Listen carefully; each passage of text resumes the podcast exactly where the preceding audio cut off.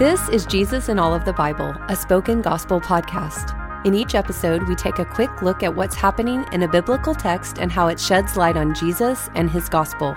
Let's jump in. God has just finished prescribing the festivals Israel is supposed to hold annually. These festivals are based around the idea of the Sabbath, that every seven days no ordinary work is to be done. This weekly ritual is to remind people that God made the world and rested on the seventh day and that He's still in charge. They can rest from their work and trust God to provide. The number seven is popping up everywhere in this passage. Just before it are seven yearly festivals, most of which fall within the seventh month, during which seven days of rest are taken. But then every seventh year is called a sabbatical year. And in that sabbatical year, all the farmland is called upon to rest as well. Nothing's to be planted or harvested. And then finally, after every seven times seven years was the year of Jubilee. After 49 years, on the 50th year, there was a, basically a mega Sabbath all debts were canceled, all land went back to its original owner, and all Israelite slaves were released.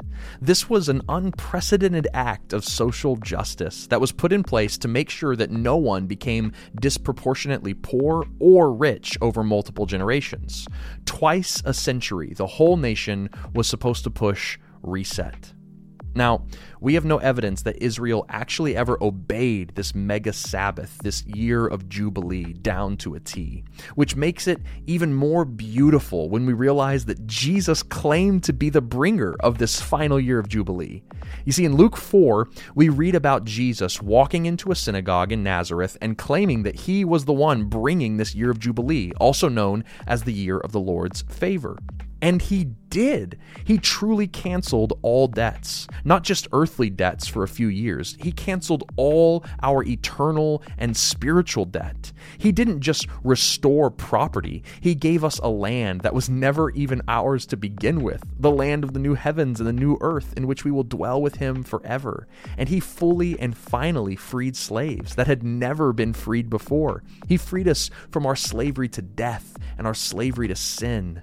Jesus truly brought the mega Sabbath, which is why in Christ we can take a Sabbath every single day. We can rest every single moment in the fact that Jubilee has come into this world, has canceled our debts, has given us a new land, and has freed us from slavery. So I pray that the Holy Spirit would give you eyes to see the God who cares for the poor and the slaves, and that you would see Jesus as the one who finally and fully provided for the poor and the slaves in his death, burial, and resurrection. Thank you for listening to Jesus in All of the Bible. This podcast is created by Spoken Gospel, and you've been hearing from David Bowden.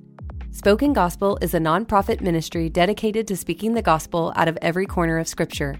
To learn more about our mission and to view all of our free resources, visit spokengospel.com.